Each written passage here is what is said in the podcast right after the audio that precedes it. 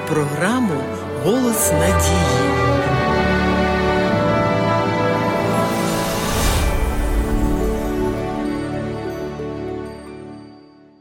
Протягом наступних п'яти хвилин пропонуємо розглянути таке питання: де перебуває Христос в наші дні? Чим Він занепокоєний сьогодні?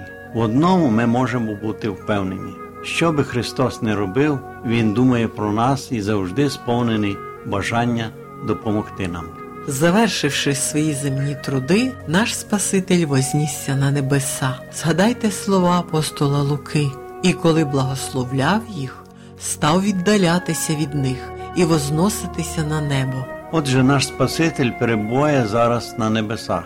Про це ми читаємо в посланні до євреїв. Він же, перенісши одну жертву за гріхи, назавжди сів по правиці Бога. Чому Христос не залишився в нашому світі? Чому Він повернувся на небеса? Принаймні можна назвати три причини. Він повернувся на небо для того, щоб роботу, яку здійснював Христос серед людей, можна було продовжити більш масштабно і всеоб'ємно.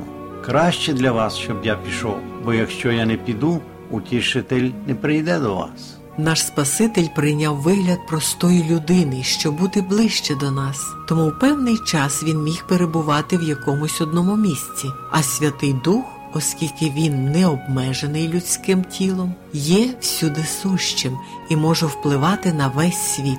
Простір і час для нього не перешкода. Для цього і пішов Христос, щоб надіслати нам утішителя. Другою причиною повернення його на небеса можна назвати необхідність приготування небесного дому для спасених.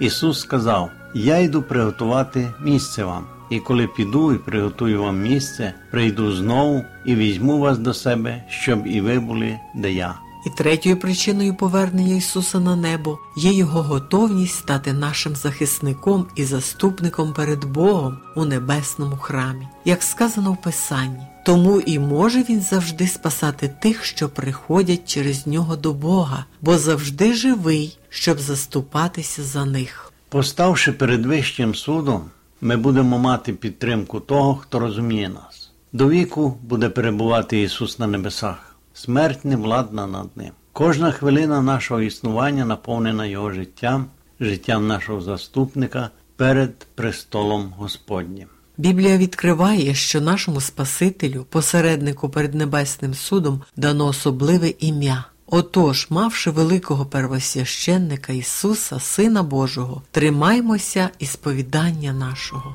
Таким якраз і має бути наш первосвященник, святий, непричетний до зла, бездоганний, відділений від грішників і піднесений вище небес. Якого чудового Спасителя ми маємо, первосвященника, який заступається за нас, оскільки має на це повне право завдяки своїй смерті на Голговському хресті. Отже, теперішнього часу Господь знаходиться на небесах.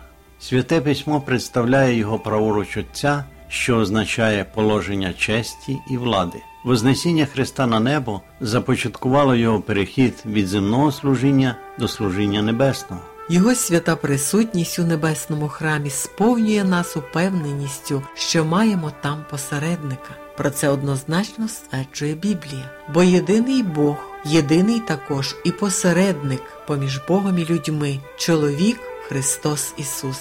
На підставі таких свідчень відкиньмо думку про багатьох посередників. Ми можемо сміливо звертатися до нашого Небесного Отця, бо маємо там свого надійного посередника Ісуса Христа.